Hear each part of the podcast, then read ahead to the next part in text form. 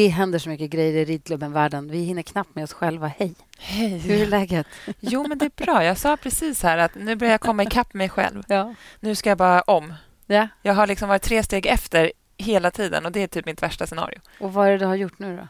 Nej, men jag håller på här med min lilla verksamhet. Lilla? som, jag, som jag bedriver. Eh, nej, men det har varit mycket pussel med ridgrupper och lektioner och elever. För att nu har alla fått sitt schema och det är inte säkert att det eh, passar in i vilken ridtid de har.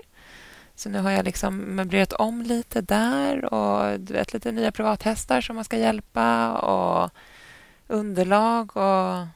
Nej, det är mycket. Och apropå lite nya privathästar, sa vi inte förra veckan att du skulle veterinärbesikta en privathäst? Jo. Eller en, privat, en häst. En häst. Som ja. Du ska vara inblandad i. Ja. Berätta. Jo, men det gjorde vi. Kaliber, supergullig vallack eh, som har tävlat mycket. Jag har haft en superduktig ryttare, så det märks också när man rider honom. Han är så välriden, det är väldigt roligt. Eh, och det gick bra. Han gick igenom besiktningen så han bor här nu. Det gör han. Ja. Han är supersnygg. Jag tycker han är jättefin. Och det, jag har nästan inte sett det. Jag har bara sett det första gången du red på honom. Ja. Men han står ju bredvid Milan så att jag ser honom. Han ja. ser jättefin ut. Ja, men han är gullig och nyfiken och positiv. Och så han ju, vi provade att släppa ihop honom med en kompis här. Mm. Och då galopperade han av sig sin sko. Nej, perfekt. Ja, så att nu har han lite liksom vila. Är det inte något? Är det inte det ena så är det andra. Så nu pratade jag med förra ägarna och hon bara, jo men han kan vara ganska bra på det. Jaha. Så att nu han får bli en sån här bootshäst mm-hmm. som får boots fram. Nej. Att han har lite specialskor fram också. Så det går ja. liksom inte, jag försökte slå på själv men det, jag vågar inte med en ny häst. Jag tycker det är lite mm. läskigt. För det var lite svårt att få sömmen och sitta bra. Mm. Så jag provade, jag fick på skon lite men sen red vi ut en sväng och då kom jag halvvägs sen klonk klonk. Jag bara... Fan. Det var en som skrev till oss på, alltså, skickade D M på vårt Instagramkonto, Ridklubben Podden heter vi på Instagram. Det var här när Milan skulle igång efter sommarvilan och Nicky skulle starta, göra en tävlingsstart och så hade vi liksom, vi hade tillräckligt många dagar på oss att komma i ordning ja. men precis då tappade han en sko ja. och då förlorar man två dagar, då blir det så många dagar i förhållande till hur många man har totalt. Jag bara, vi kan inte vänta två dagar på hovslagare. Och våran fantastiska Fredrik, han var ju i Nyköping. Ja. En bit utanför Nyköping också. För Virsan från Stockholm, vad tar en timme lite drygt? Ja. Något sånt, mer. Ja, jo, ska man ut i landet så är det ja. en och en halv i alla fall. Så det var ju bara att packa in.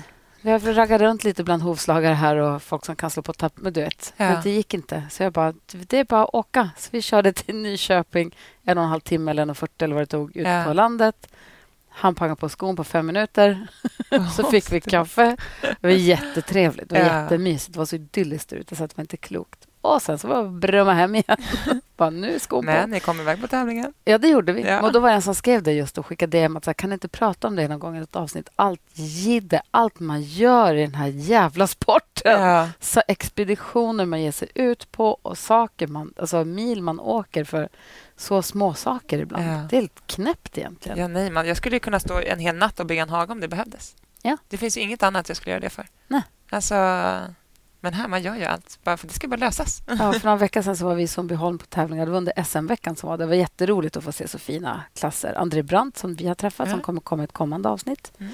Just det, kanske vi ska säga också. Att i det här avsnittet så kommer ni som lyssnar föra Linda Heed. Ja, ja, träffade henne när vi var på stadion. Ja. Hon pratade lite om när hon har ju ridit den här Global Champions Tour. Och hon åkte till Miami och hennes hästar var väldigt sjuka. Berättade hon lite om det och hur det gick och ja, vad som hände sen. Men också om att vi har några kompisar som faktiskt har flyttat ner till henne nu. Ja, och jag ska åka dit på fredag. Gud, vad spännande. Åka, eller på lördag. Ska åka, alltså, ska till Hästarnas Mästare på Jägersro på fredag. Just det. Eh, som vi var på förra året tillsammans. Ja. Och sen så ska jag åka hälsa på de, våra kompisar som har flyttat in på hennes gård på lördag. Så ja. det kan vi prata om i nästa avsnitt. Och det blir roligt. Då kan du filma lite och ja. göra lite till Instagram där. Ja, när du där hälsar på. Verkligen. Ja. Men det jag skulle säga om Sundbyholm då på S M-veckan var att det var så kul att få se alla de här S M ponnyerna, storhästarna, det var childrens och junior och senior och allt. Och det var ju superhärligt. Men det var ju sånt pissväder. Det var ju sånt sensationellt regnväder. Det var helt otroligt. Ja, och då sa vi igen så här, varför håller vi inte på med biljard? Ja. Eller en inomhussport i alla fall. Ja. Alltså typ hellre hockey. Ja. Jag står hellre en ishall än alltså, fast... lider i regn och rusk och snö och slask. Och sen samtidigt så lyckas det liksom vara mysigt på något sjukt sätt. Ja. Det var verkligen dömysigt. Vi sov i bussen tre nätter och man har inte jättemycket utrymme och allting blir blött. Och jag och Nicky, vi åkte iväg till Ica Max och köpte nya kläder. Nej, det var kul. Jag bara, det här går inte. Vi pratade Nej. om att åka hem efter två dagar. Ni får ju veta vad det finns. Det finns ju så här tvättställningar med el, alltså värme. Man det kan man in kanske i ställa in i hästdelen ju. Kan ni torka grejer, kläder och prylar på en sån? Det visste inte jag. Nej. Att det finns. Jo, det finns. Wow. Ja, det, det kanske ändå är en bra idé. Ja, vi, åkte en rädd, vi åkte iväg för det var ju S M-banketter på Sundbyholm och vi har ja. inte ridit S M. Så Nej. vi kände att där hade inte vi någonting att göra. Nej. Vi ska inte dit. Nej. Så vi tog bussen, kopplade loss oss, brummade ner till Max och käkade middag. Ja. Åkte till Biltema och köpte müsli-lådor ja. och en ny skottkärra. Ja. Och sen åkte vi till Gika Max och köpte nya kläder. Ja. Och så la vi oss i bussen och käkade smågodis och läste bok. Ja, alltså jävla mysigt. mysigt. Gud vad mysigt. Jättemysigt. Ja, men jag tror också att det är så här gemenskapen som gör att det spelar liksom ingen roll vad det är för väder. För det är så mysigt på ja. något sätt ändå. Liksom. Verkligen. Verkligen. Ja, vad kul. När har ni nästa tävling? Det var en bra fråga. Eh, det har vi nog första helgen i september. Ja. För när vi tävlade han ju de ju två helger i rad. Så ja. nu får han vila två helger. Yes. Och sen så har vi så här, bara en klass. En ja. dag en klass. Första, första helgen i september. Och sen eventuellt två veckor senare någon till. Beroende på lite hur det går. Hon, försöker, hon vill ju så gärna rida Agra Pony Trophy. Ja. Och då är det de femton översta i rankingen som kommer med. Och men hon ligger väl väldigt bra till? Ja, det, hon ligger, sist jag kollade så låg hon tre eller fyra tror jag. Ja. Men det är väldigt tätt. Hon ledde, i måndags ledde hon. Ja. Och sen så, för att det är så himla, alla har typ samma. Ja, men alla har, det är väldigt, de alla ligger väldigt lika. Ja. Så att eh, det känns som att vad som helst kan hända. Men ja. det är skönt om man inte, ja, men skönt att inte, alltså, vi inte tävlar mer än nödvändigt egentligen. Nej, exakt. Eller ja, varannan helg tycker jag är ganska lagom. Ja. Typ. Ja. Däremot så var vi på en utflykt igår. Då åkte vi till... Vi podden finns ju, om man backar tillbaka lite igen historiken så har vi ett avsnitt om vattenträning. Just det, med Karin. Men, ja. ja. Vi åkte dit med Milan igår. Mm. För vi har en kompis som har en ponny där så först så red de ut en liten sväng tillsammans. Ja. Och sen så fick han gå på vattenträning. Och jag sa innan att jag tror att Milan kommer vara lite skeptisk. Ja. För han är lite försiktig. Mm. När det gäller... Jag kände att det där kommer inte vara hans... grej. Han kommer inte gå på obemärkt. Mm. Mm. Han gör ingen cirkus. Han håller inte på och sparkar och ställer sig och gör ingen Nej. cirkus alls. Han bara står still. Ja, han kör åsnemetoden lite. hundra procent. Han skulle... ja, han har så lång hals. Vi lockade ja. honom med morötter. Och så flyttade han en liten hov framåt och så flyttade han den bakåt och så en liten hov framåt. En halvtimme höll på. Oh, herregud. Men när han väl hade gått igenom den där liksom, ja. bandet så ja. kom vi igenom några varv. Då, en gång sen var det inga problem. Nej. Men det var... Och sen när ni fyllde upp vatten då, då var det inte heller något Nej, problem. problem. Nej. Det tyckte han nästan var mysigare tror jag. Det ja. var som att han slappnade av lite och tyckte om ja. det. Och det är så kul för man står upp uppe på den där avsatsen och ser verkligen hur ryggen får jobba. Ja. Och sen när man får lite mer vatten också, sen hur rumpan och bakbenen. För nu var det, man har ju bara pyttelite vatten första gången. Ja, exakt. Men hur han så här, verkligen, jag tror han, han ska få ta det lugnt idag. Ja. Mest mentalt tror jag. Kanske lite träningsvärk i huvudet och alltså, exakt, jag tror mest huvudet faktiskt. Jag tror han var mör från igår. Och titta på honom i hagen nu. Han var så skitig, han måste ha rullat sig tusen gånger. Ja, säkert. Men det var kul. Ja. Jag ska försöka åka tillbaka, eller jag ska åka tillbaka några gånger och se om det är så att det kan... Jag tror han skulle passa honom. Ja, det blir jättebra. På, grund, på tal om den där åsnemetoden. Jag var i Grällsta. Vi har ju hyrt tre ridskolehästar från Grällsta. Mm. Eftersom att jag bara har ridskolan nu ett år så har jag, jag kan liksom inte investera i så mycket nya. Och Nej. då har vi hyrt en häst förra året från Grällsta och då frågade jag om jag fick hyra några till i år. Och då gick det jättebra. Eh, så jag åkte dit så hyrde en stor häst och två ponnysar. Varav den ena hade vi förra året. Och hon är lite yngre men också lite sådär skeptisk. Eller vad man ska säga. Hon är lite, hon har lite räv bakom örat. Mm. Eh, så nu skulle lasta. Då körde hon åsnemetoden. Alltså, du vet. Och de lastar, jag tycker det är bra för de lastar liksom. Så att det inte kommer, för det är som, kanske lite oerfarna just som och kommer olika människor varje Exakt, dag. Så de bara, vi lastar det på vårt sätt och så har de på där och det, alltså hon vet hon var inte, det hände bara ingenting. Nej. Hon var liksom inte stressad, hon reste sig inte heller, hon sparkade, alltså det hände ingenting. Hon stod där bara och du vet vägrade och jag bara okej, okay, men jag har ändå en idé för när vi hade Bravina, ja. hon fick ju också för sig en vända att hon inte skulle gå in ja. i lastbilen. Men hon var ju också en åttio stor, det är ju inte mm. den här. Så jag bara, antingen så får vi lyfta in den här. Men jag bara, vi, jag har alltid gjort att jag parkerar vid stalldörren. Så att man fäller ner liksom luckan mot stallingången. Så man går direkt från stallet in i bussen. Exakt. Och då kan man, då, precis. Så antingen här har vi lite så att man kan ha dörrarna som vägg liksom. Men det hade inte de. Så jag bara, vi tar lina och så hänger vi täcka över. Så blir det ändå som väggar på sidorna. Och då finns det inte så mycket. För hon hade också en kompis i lastbilen. Ja. Och då brukar de ju vilja gå in lite roligare. Eller bättre. Eh, och då gick hon rakt på. Ja. Alltså så sjukt, du vet. Och då var jag också så här, Jag bara, det funkar, det var härligt. Och Beckis kan. Ja, jag kan. Och det känns också bra. Då känns det också så här skönt att de hyr ut till mig. Och ja. Att de kanske också känner att hon är nog ganska kunnig. Ja, det känns ju alltid skönt så att man får att de litar på mig, att jag kommer ta hand om deras hästar väl. Det är ett stort förtroende. Liksom. Ja, visst. Ja, men det var kul. Så då visste jag, jag bara, bra, så här ska jag göra med varenda häst nu. Så jag har också sagt, jag bara, jag lovar, nästa sommar då ska jag jobbat med den här. Så hon ska, hon ska bara... gå in baklänges i. Gud vad roligt. Och hinner du med rida någonting själv? Nej, men typ inte. Nej. Men nu ska jag börja. Ja. Ja, jag har ridit lite här i veckan. Mest ut. Det är också bra. Salsa, våran häst, hon är ju så otroligt snäll. Och då har jag ridit ut med nästan alla elever här förra veckan. Och då har hon fått följa med som ledarhäst. Liksom. Mm. Så det är toppen. De har varit ute i typ en, två timmar varje dag. Och, det är perfekt. Ja, komma igång. Det är ett perfekt sätt för henne att värma upp kroppen och komma igång med flåset. Och likadant för mig. Gud vad bra. Så, och den nya har ju tappat sko. Jag ska få på sig den imorgon. Så och då tänkte jag börja rida den. Eh, henne har jag också börjat rida. Jag, hon är så trött. Ja. Alltså du vet, man galopperar en långsida då. Så hon behöver också, vi rider ut. Jag och mamma hjälps åt lite. Ja. Eh, men jag tänkte också, för att hon kan ju vara att hon överhoppar sig. Så jag tänkte att jag börjar galoppera över bommar nu rätt tidigt. Så att det inte blir en grej sen. Ja. Eh, så jag var duktig och galopperade över lite cavaletti. Just det, jag har också, det här ska vi också påminna alla som lyssnar på podden om att vi har vårt Instagramkonto, Ridklubben Podden. Ja. Vi har ju både, du har köpt ju varsitt Trends nu från Jackson som vi hade samarbete med förut. Ja. Eh, Trends och Nicka också, ny Martingall, de har så ny, nya läderprodukter ju, ja. Som är skithärliga och vi ska se om inte vi kan tävla ut dem. Det hade för där vill man att all fler ska få använda. Så håll utkik på Instagram, Instagramkontot ju. Ja, det tycker jag. För det är, jag älskar Trendset. Det är ja. Så mjukt och härligt. Exakt, man behöver inte hålla på. Ja, det kan vi prata om sen. Ja. uh, ja, men då så. Uh, här, jag skulle få höra hur det lät när vi träffade Linda Heed i stadion i somras. Ja.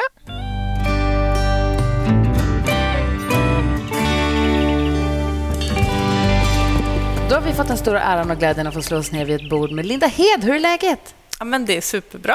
Bra. Mm. Är du nöjd med din ritt idag? Mm, ja, men ganska bra faktiskt. Ja. Uh, Tanken är att eh, jag ska försöka vinna imorgon istället. Så att, eh, jag hoppas att planen håller. Vi får se. För det var en yngre häst du red idag. Mm. En sjuåring. Mm. Ja. Hur länge har du ridit den?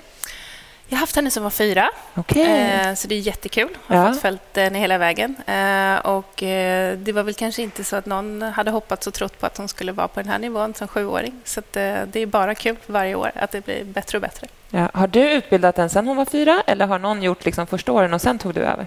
Nej, det är jag som har haft den hela vägen. Ah, okej. Okay. Rider du mycket yngre hästar? Ja, eh, alltså jag utbildar och tränar hästar från fyra år. Upp till Grand Prix-hästar. Jag rider de hästarna jag får i träning. Så ja. Att jag väljer aldrig hästarna. Utan de, de väljer mig. Ja. De kommer till dig. Mm. De, det är bara att köra. Ja, och, och det har tyvärr blivit lite så. Kanske man säger. Det är de svåra hästarna ibland som kommer till mig. De som är lite knasiga som ingen annan vill ha. Nej, det men det är oftast de som blir bäst, säger alla. Ja, ja. Eh, precis. De ska ju ha det lilla extra. Ja. Och hur hjälper man en häst som har det lilla extra och kanske är då lite svårare att kanalisera om det från krångel till en fördel på tävlingsbanan?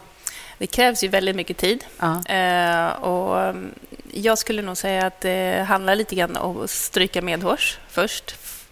Men sen så måste man ju ändå, alltså ska de kunna hoppa den här banan så måste det ju nästan bli lite så som jag vill det ändå. Så det är ju verkligen en avvägning varje dag. Mycket, mycket tid hemma, träna, jag rider väldigt mycket i naturen och försöker hitta liksom vägar där till att få dem positiva.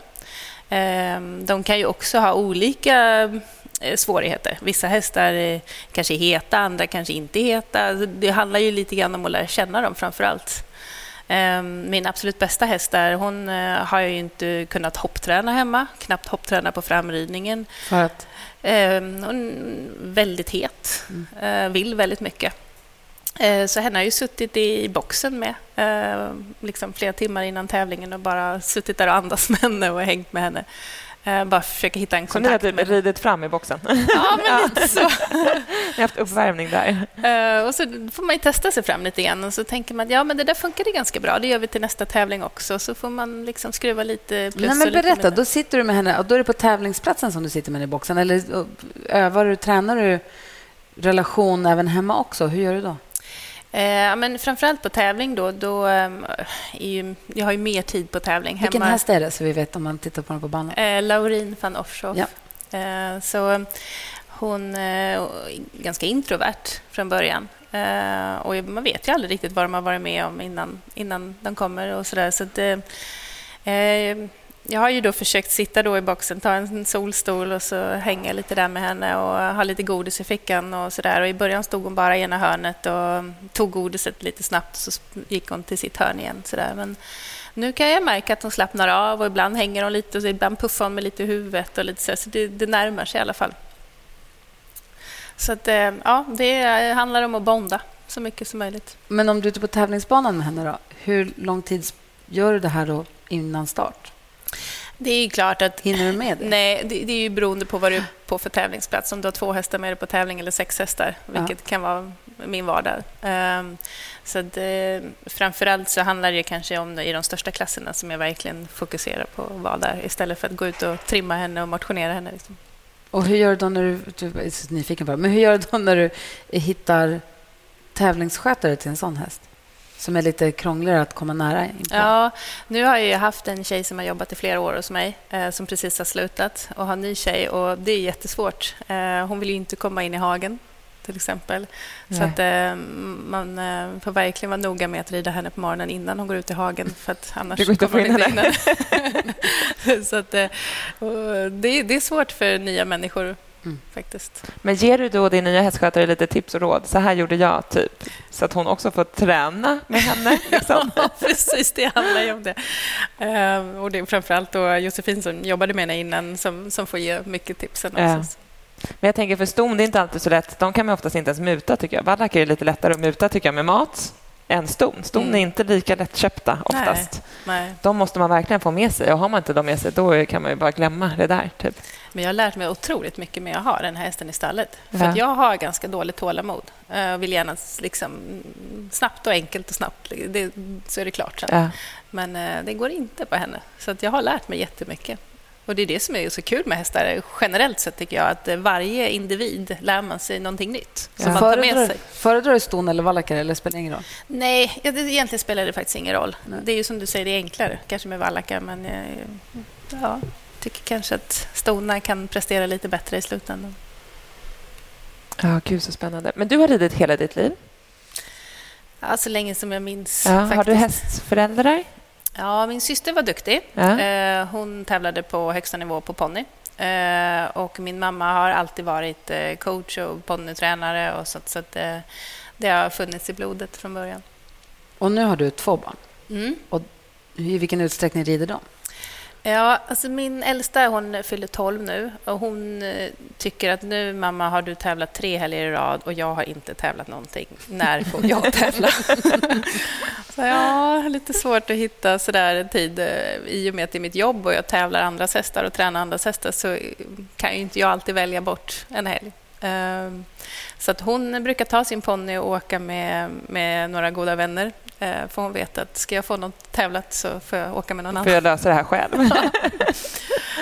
Och någonstans är det ju en liten baktanke med det också. Jag tänker att det kanske är bra att inte jag curlar henne. Då vet jag att då vill hon själv. Liksom. Hon, hon vill verkligen det här själv. Ja. För det annars blir det lite så när man växer in i en sån här familj. Mm. När det bara handlar om hästar och bara tävling och, och den matchningen till allt så, så kan det bli för mycket.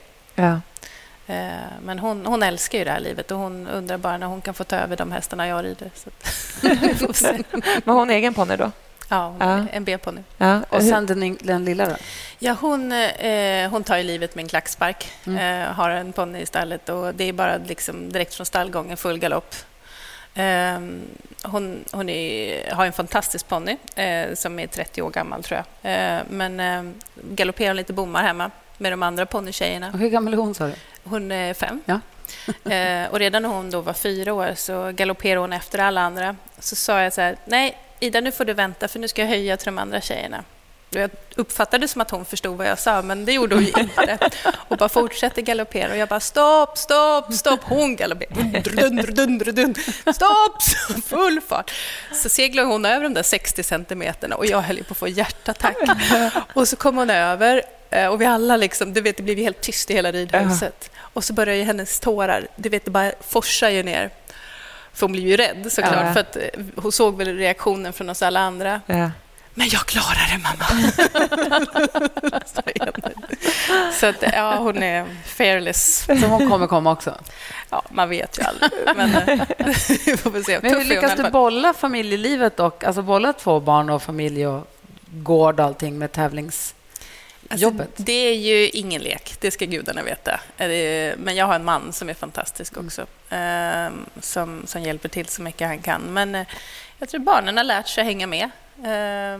De älskar att följa med på tävling och det är ju, det är ju en speciell livsstil, det, så är det ju. Men det krävs ett team runt dem, helt klart. Hur många hästar har du hemma i stallet? Vi har trettio på gården, ja. Hälften är elever och den andra hälften är då mina hästar som jag har i träning. Så att, ja, kanske runt tretton till femton brukar jag ha som max då, ha i träning. Och då rider, har du en hemmaryttare som hjälper dig att träna hästarna lite också, eller rider du alla dina hästar själv? Jag har två elever uh-huh. eh, som är fantastiskt duktiga och som jag försöker, vi rider tillsammans och jag ger dem lite tips och, och sen... Eh, eh, Ja, de gör, de, de gör ju kanske inte spetsträningen, men de underhåller det som jag behöver göra. Och jag har ett schema för hästarna att de, de rids ju ut väldigt mycket. De gör lite gymnatiseringar, ilongering och sådana saker. Så att, de hjälper mig mycket och gör ett jättebra jobb. Och så försöker jag liksom utveckla dem hemma när jag tränar dem. Hur longerar ni då? Vi brukar ha travbommar. Galoppbommar. Eh, ibland så hoppar jag lite studs med dem. Eh, den här Laurin jag pratade om innan, som är lite svår att hoppträna hemma, hopptränar jag i, i longering. Men det går ändå att longera den? Jag tänker att oftast så är de ju lite ystra. Även... Ja, nej? nej, det går jättebra. Ja. Eh, hon, hon älskar det. Hon är väldigt avspänd. Och, eh, så jag tycker att en häst som är avspänd mår ju bättre än att jag ska hoppa med när hon är lite för het och springer.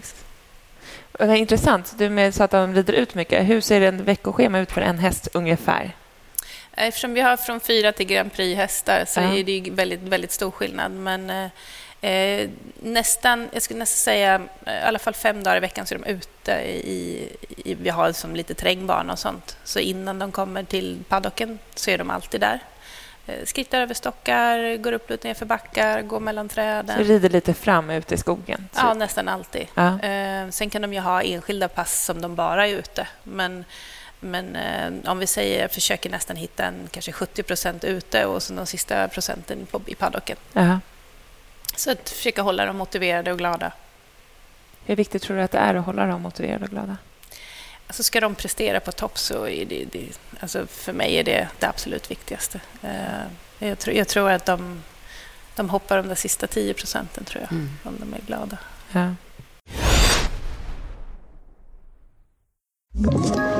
Ett poddtips från Podplay. I Fallen jag aldrig glömmer djupdyker Hasse Aro i arbetet bakom några av Sveriges mest uppseendeväckande brottsutredningar.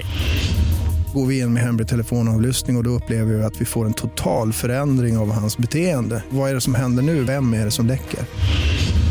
Och så säger han att jag är kriminell, jag har varit kriminell i hela mitt liv. Men att mörda ett barn, där går min gräns. Nya säsongen av Fallen jag aldrig glömmer på Podplay. Nu är ju du också med i Scandinavian Vikings. Mm. Den här touren som är nu på stadion där vi är idag. Hur kommer man med i ett lag? Hur gjorde du för att få vara med? um, ja, men jag kom ju in förra året, ja. gjorde jag, uh, på ett bananskal. Uh, det var... Uh, jag tränar för Jessica Kurten uh, och hon är ju mycket i Europa och mycket på de stora tävlingarna och sånt. Och då så sa hon att det, det finns en plats i ett lag. De, de hittar inte den sista ryttaren till det här laget. Uh, och det... Det kommer kanske inte bli jättemånga deltävlingar för din del, men, men du kan få vara med i det här laget i alla fall. Eh, så att, eh, jag tog chansen. Sen fick jag många fler deltävlingar än vad jag hade hoppats på att få rida. Eh, för att eh, en av våra ryttare tyvärr blev eh, utesluten i laget. Eh, så då fick jag lite fler chanser. Och vilka är det som är med i laget nu? Ja, nu har jag bytt lag. Så att, eh, då är det för Hamburg Giants. Eh, som inte finns i, idag nu då. Men eh, nu, nu är det Scandinavian Viking. Och där är ju Henrik van Eckeman och Evelina Tovek och jag. Eh, och sen har det varit Alexa Ferrier, en fransk ryttare som jag tror inte vi känner igen riktigt. Jag kände henne inte innan. Och Simon Yde som är här nu i Stockholm också, tälla, en norrman. Det måste ju vara häftigt att rida med världsettan. Ja. Samma lag som honom. Precis, det kan man ju tycka. Ja. Hur mycket, liksom, hur mycket bondar ni i laget? Eller är det individuellt fast det är ett lag? Eller hur? Ja. Har ni lagmiddagar? Finns det, har ni en sms-gruppchatt? Eller en WhatsApp-grupp som heter Scandinavian Vikings? Alltså det är ju Geir Gulliksen som är vår teammanager. Ja. Uh, han rider ju inte i laget i år nu, men han har ju ridit tidigare. Så, där. Så att det är han som ringer och styr och ställer. Så att, uh... Är han så kul som jag tror? Jag vågar inte säga något annat. Om vi säger så här, jag får göra Google Translate ibland för att förstå. Så kul. Men det är ingen Gulliksen som är med i ett lag. För de är ändå ganska många nu som tävlar. Mm. Men de kanske inte är uppe på den nivån än. Victoria red ju världscupfinalen. Ja, exakt. Så det är bra, men det är ju så, det är ju det är jättetufft att rida den här ligan. Det krävs helst att man har ett par hästar som som hoppar de största hinderna också. Så att det, det är många som står över det för att det blir så pass mycket för hästarna. Ja.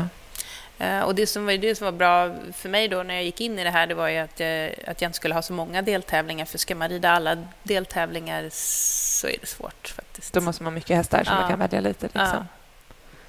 Men hur mycket har det liksom gett dig att få, det är ändå stora fina arenor ni alltid får rida på. Det är ju eh, sport i världsklass. Alltså det är ju jättemycket bra ryttare med. Jag tänker att det måste vara otroligt utvecklande också att få vara med här. Ja men gud, ja, det var ju, för mig var det ju eh, jättestor skillnad förra året. Eh, ridit på tre fyra stjärnenivå och liksom fastnat lite där. Uh, och så tänkte vi att om vi på något sätt ska försöka höja nivån så måste vi göra det på något sätt. Uh, och när jag då skulle få med i den ligan så innebar ju det också att jag måste ju förbättra hela mitt team. Alltså längst ner på kedjan måste förbättras. Man måste hitta alla punkter som kan bli lite bättre för att kunna klara. Det är ju inte bara höjden som ska vara mycket bättre, det är tekniskt och som du säger, arenorna är mycket mer komplicerade. Uh, så att jag tror att det var... Det var viktigt för mig som har hållit på så länge i sporten. Om jag skulle bli lite bättre så var jag tvungen att göra någon förändring. Och då vände du på alla stenar och gjorde lite förändringar. Mm. Och det är läskigt. Att göra förändringar är ju läskigt. Och det är, alltså för att man är vanemänniska. Eller jag tycker det. Mm. För att man är vanemänniska. Ju. Men det är ju också så himla viktigt för utvecklingen. Ju. Mm. Jag tycker ju det är jättekul med förändringar. Mm. Uh, jag... jag tyckte hela ditt team att det var kul med förändring. Har du kvar inte hela fick sluta eller hur ut några?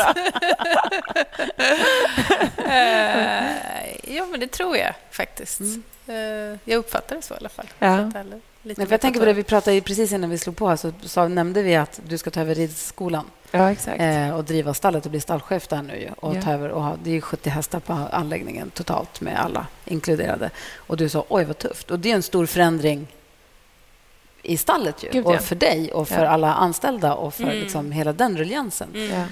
Eh, och det, jag bara menar att jag tycker, jag tycker att när man har ju förändringar på jobbet, jag har varit på samma arbetsplats i arton år mm. och det blir förändringar då och då. Och jag tycker mm. alltid att det, när den är klar så är det skithärligt, för ja, att det var säkert jag. helt rätt. Men just ja. i förändringen så tycker jag att det Jag tycker det var Adam som jag jobbar med förut, sa att all förändring är av ondo. Det var exakt samma. Mm. Fast det är ju inte det. Det är ju bra. Mm. Men hur tar man sig igenom en förändring? Eller hur tar man sig an den för att det ska bli bra då?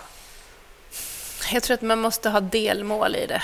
Uh, för ofta så ser man ju slut, man vill slu, se slutresultatet. Mm. Uh, men det är, det är ju som du säger, det är ett jättestort gap tror jag.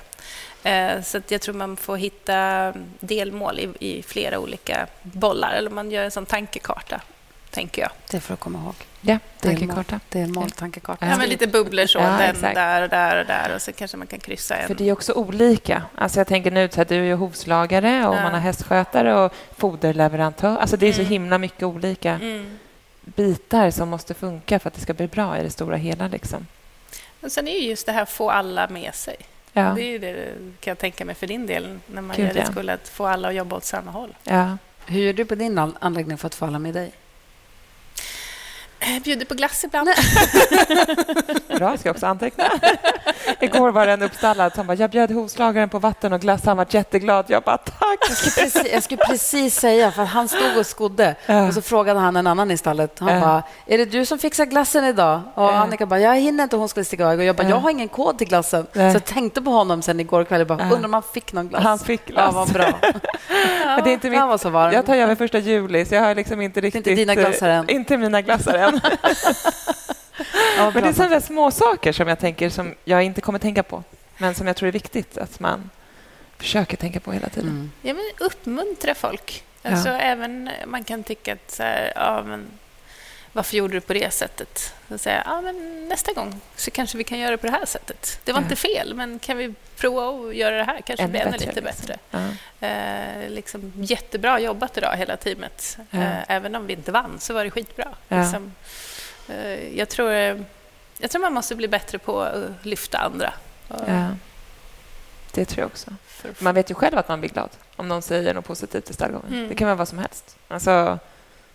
Ibland så tänker jag så här, man säger, gud vilken fin klänning du har på dig. Så tänker man det, men hur ofta säger man det? Nej. Så nu har jag verkligen börjat med sådana saker. Ja. Liksom, vad fin du är. Ja. Den är så fin. Ja. Den är så fin. Ja, nej, men jag håller verkligen med dig. Det tror jag också att man ska bli mycket bättre på. Men där har vi också en policy i stället att man alltid säger hej till alla som man mm. ser. För bara en sån sak tror jag också är så viktigt mm. för sammanhållningen och att man ser alla som man passerar. Liksom. Mm. Och är det någon som inte vill säga hej tillbaka så säger hej! Jag sa det. Fortsätta upprepa sig. Liksom. Ja, det är det. Ja. Ja. Nej. Men sen ni flög över till Miami och Mexiko. Mm. Och då var det ju inte som du hade tänkt dig. Nej, det var hemskt. Ja, jag förstår det. Vill du prata om det eller vill du inte prata mer om det? Nej, men alltså, jag försöker lämna det bakom mig. Men det är ju så när ens nära och kära och djur blir sjuka. Så tar det hårt. Ja. Och det gjorde det för mig också. Mm. Det, var, det var tufft. Ja. Vad var det som hände? Då fick ju hon någon form av hudreaktion, eller hur? Ja, precis. Laurin fick en hudreaktion. Eh, och i och med, som ni hörde, en känslig häst. Ja. Eh, kanske en annan häst som, som kanske inte hade brytt sig lika mycket som hon gjorde. Men när jag satte upp där så fick hon en sadeltvång och ville nästan kasta av mig och sådär. Sen lugnade sig, det blev lite bättre. Eh, Men man märkte att hon påverkades ganska mycket av det. Var det första gången du flög med henne? Nej, Nej. Det, det var faktiskt andra gången. Ja. Men i och med att det var jättedåligt väder när vi kom dit. Just det, det var ju storm och hela, det rann ju nästan ut i havet. Ja, hela tävlingsbanan. Var, halva banan, eller inte, en kvarts del av banan var ute i havet. Just det, det kommer jag ihåg. Men, så det, egentligen, det, det blir fuktigt och sen så ja. kom det värme, exotisk värme. Så det är klart att det blir lite liksom, förändringar. Sådär. Mm. Och sen... Så, här, så efteråt så är det lätt att vara efterklok och så säga det, nej, men jag skulle inte ha startat någonting, jag skulle bara ha backat. Ja. Liksom. Um, stundens hetta när man är där och så tycker man väl att hästen inte halt. Det, det är en sak om den har skada. Liksom, och såna saker. Men det, det tog mentalt hårt på henne. Uh, men det var värre med den andra hästen. Han, han uh, blev ju dålig när vi kom till Mexiko för där är det är väldigt högt över havet. Det är väl den staden nej, i världen som ligger högt. Ja, precis. Usch. Jag, jag har hört att människor får det. Ja. Och när jag kom dit så förstod jag också att hästar kunde få det. Mm. Det har jag aldrig hört talas om. Nej.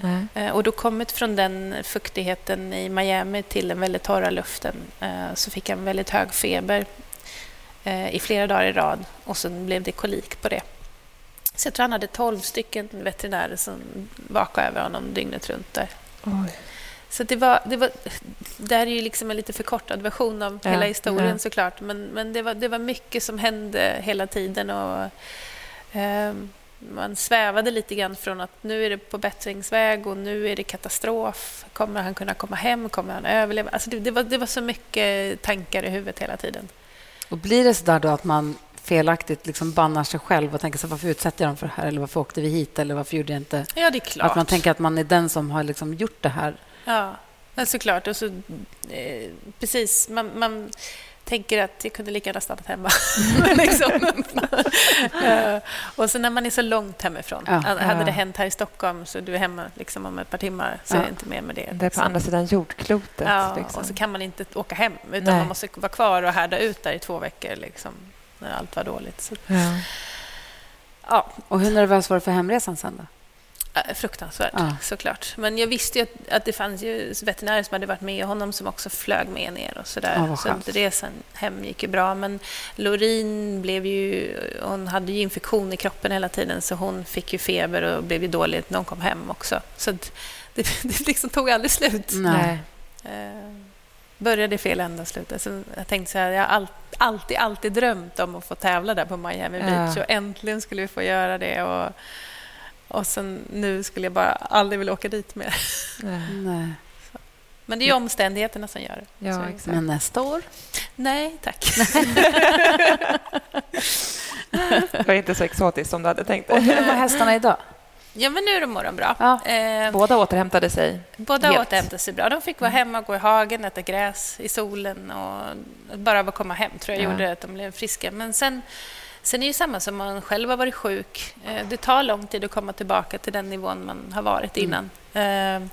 Och när man inte ser något fysiskt så, så tror man att det ska vara bra. Men det, det tar lång tid. Ja. Så att jag, jag räknar med att det kommer ta ett par månader innan vi kanske är där. Ett poddtips från Podplay. I Fallen jag aldrig glömmer djupdyker Hasse Aro i arbetet bakom några av Sveriges mest uppseendeväckande brottsutredningar. Går vi in med hemlig telefonavlyssning och då upplever vi att vi får en total förändring av hans beteende. Vad är det som händer nu? Vem är det som läcker?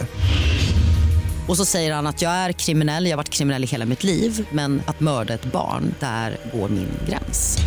Nya säsongen av Fallen jag aldrig glömmer på Podplay. Det borde vara egentligen. Så vi, vi har tappat en, en, ja, en halv säsong nästan på det här känner jag. Jag tycker alltid det är så intressant att prata med ryttare på, som är på din nivå, vad, ni jobbar med, vad du jobbar med med din ridning. Mm. Vad är det du försöker jobba med att förbättra med din egen ridning? Eh, jag började då eh, med min, min egen fysik förra året då, innan det här. Så jag jobbade väldigt mycket på min position, min, min sits. Eh, att bli starkare i, i bålen såklart. Jag har alltid varit en ryttare som, som, även om jag inte är så lång, så har jag hängt ganska mycket på hästens hals. Eh, och eh, övat väldigt mycket på det, och det gör jag ju som sagt hemma också. Eh, sen är det ju då tur att jag har fler hästar i stallet, så att den här Laurin går ju inte att träna så mycket. så, att, så jag får ju öva på andra hästar för att, för att klara det. Så att det är ju det. Sen är det ju när man är på de här största tävlingarna så inser man ju det att man, man måste börja lära sig rida fort. Fast det ska inte se fort ut. Det ska Nej. Inte kännas fort. Och nu, nu håller jag på med någonting nytt hemma. Så nu har jag tränat med sådana glasögon som Formel ett-förare tränar. Aha, okay. För att hjärnan ska processa in så mycket information som möjligt. Berätta mer, vad är det för glasögon? Alltså, vad är det för ja, i glasögon som pratar med ögonen typ. Jag har precis börjat, så jag vågar inte riktigt säga om det kommer hjälpa eller Nej. Inte. Men det är jättespännande. Vad är det då? Eh, det är, de blinkar. Man kan välja olika frekvenser på hur de blinkar. Okej. Okay. Blinkar de mot ditt öga eller utåt? Liksom? Det är som solglasögon och så blir det mörkt. Ah, ja, ja. Eh, och just det här för att eh, lära mig att kunna eh, egentligen rida fort, eller framförallt när hinderna kommer väldigt fort inne på sådana här banor. Om ni ser ju här i stadion till exempel, hinderna kommer ju fantastiskt fort hela ja. Tiden. Och då ska det kännas som att jag har all tid i världen och kan ta en fika mellan två hinder. Men vadå? Det är alltså glasögon som Formel ett-förare har? Som, som de tränar vis, alltså ja. I simulatorer och sånt där. Men som på något vis blinkar så att... Lite så jag tänker som för flugor. Mm. För det känns som att flugor ser allting i slow-mo. Ja, yeah. Och det är att det, det jag liksom ska göra också. Att det långsammar ner lite. Det är min tanke, men det är väldigt nytt. Så ja, jag, kan, jag ska berätta om det här sen. Om det Shit, jag vill bara googla direkt. Jag blir jättenyfiken. Vi får en utvärdering om, om ett år. Och kanske är fler som har provat på det. Ja, men i början var det så. Alltså, egentligen tror jag om man inte är så erfaren ska man ju prova på backen och gå omkring hemma ja. I huset. Uh, och... men det var, är det så stor skillnad menar du? Men jag tror, för vissa är det nog ja. Säkert det. Men jag gjorde det direkt från hästryggen och började rida. Och från början skulle jag bara rida över kanske fyrtio centimeter och börja backa, backa, backa, backa för att man, man, man såg inte, man visste inte riktigt. Okay. Men sen efter en stund kunde jag rida lite fortare och fortare och fortare faktiskt och känna mig bekväm med det. Gud vad spännande. Jätte. Det är kul med när man vågar prova nya ja. saker tycker jag. Ja, precis. Och det är ju så här, kan man hitta någonting som förbättrar mig lite som ryttare så, så gör jag gärna det. Så ja. tycker jag, jag älskar sånt här, det är spännande. Sen får man ju utvärdera om det är värt eller inte. Jo. Det kanske inte ger mig någonting. Då, är det, då får man ju gå vidare med något annat. Ja, exakt. Ja, men gud vad roligt. Hur ser det ut om fem år? Vad har du för framtidsplaner nu? Du är rolig, du. Ja, men det är ju... Som ni vet så har jag hållit på med sporten jättelänge. Ja, och nu är du också med i A-truppen. Mm. Och det ger lite mer möjligheter. Ja, fast det, det är ju en dagsform. Ja. Så hästarna måste ju leverera och man, man själv måste hoppa felfria runder. Annars är du ju placerad längre bak i ledet igen. Ja. Så att det är ju det är absolut en dagsform. Jag försöker sträva efter att hitta bättre hästar. Det är svårt att vara på den här nivån om man inte har tillräckligt bra hästar. Jag, jag har ju alltid kämpat, kämpat mig upp utan att ha några liksom, dyra hästar. Och jag har kommit till den här nivån på det. Men jag... Toppen alltså. Exakt. Så det gäller ju att utbilda och träna hästar för att få dem så bra som möjligt. Men, men det är klart jag skulle, skulle vilja lite bättre. Jag skulle vilja bli lite bättre ändå. Men det är inte det en härlig känsla också? Så att, att du känner att du kan bli bättre fortfarande? Ja, min man frågade mig här om kvällen och så sa han så jag förstår inte att du orkar. Alltså, ni vet ju själv, det händer ju alltid med saker med hästar och det är teamet och det är, det är ganska mycket motgångar. Det är ju alltid mer motgångar med hästar än vad det är framgångar. Gud, ja. Det är alltid så oavsett ja. vilken nivå man håller på med. Sverige är också mörkt mycket och regnigt och blött och isgata och sånt. Ja, ja. Och jag tror frågar vilken hästtjej som helst mm. så är det ju så att vi säger ja, men vi lever ju för det här, vi vill göra det här. Hur jobbigt det än är så kämpar vi på lite till. Yeah. Tror, oavsett vilken nivå vi är på. Uh, men jag, jag, jag vill bli ännu lite bättre. Ja.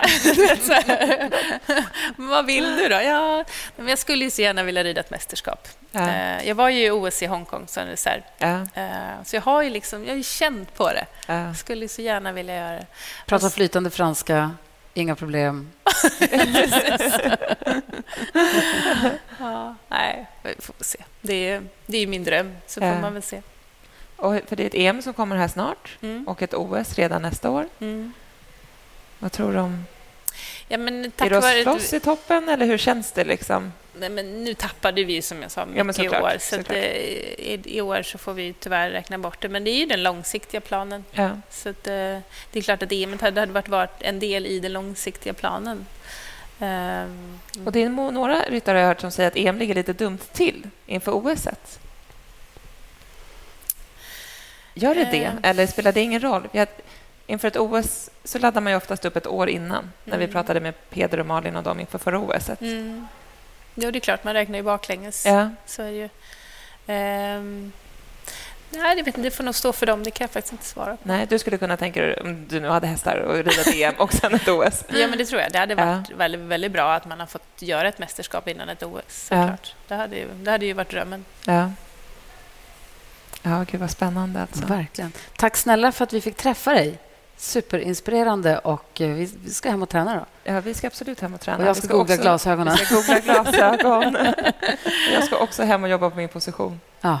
Det tror jag. Gymmet är bra skit. Gymmet är bra skit. Vad tränar du på gymmet? Är det pilates då? Eller är det alltså core eller vad?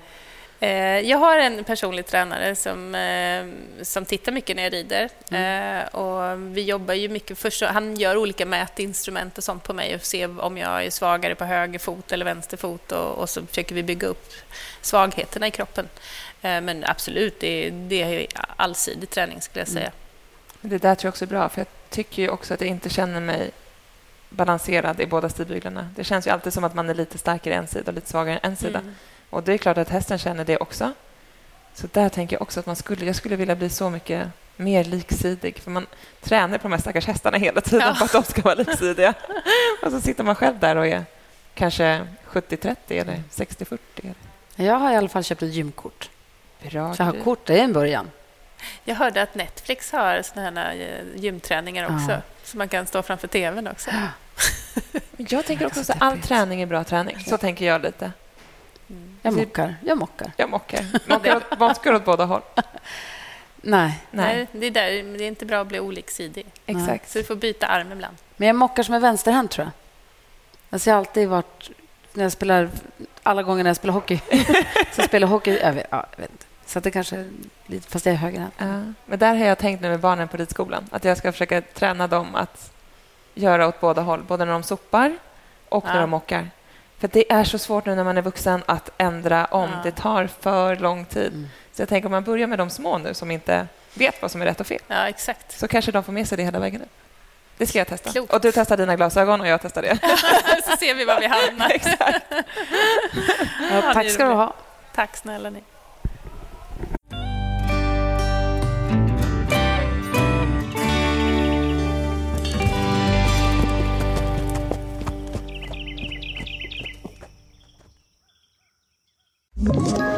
Ett poddtips från Podplay.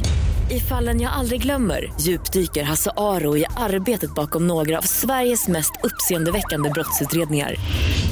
Går vi in med hemlig telefonavlyssning och, och då upplever vi att vi får en total förändring av hans beteende. Vad är det som händer nu? Vem är det som läcker? Och så säger han att jag är kriminell, jag har varit kriminell i hela mitt liv. Men att mörda ett barn, där går min gräns. Nya säsongen av Fallen jag aldrig glömmer på Podplay.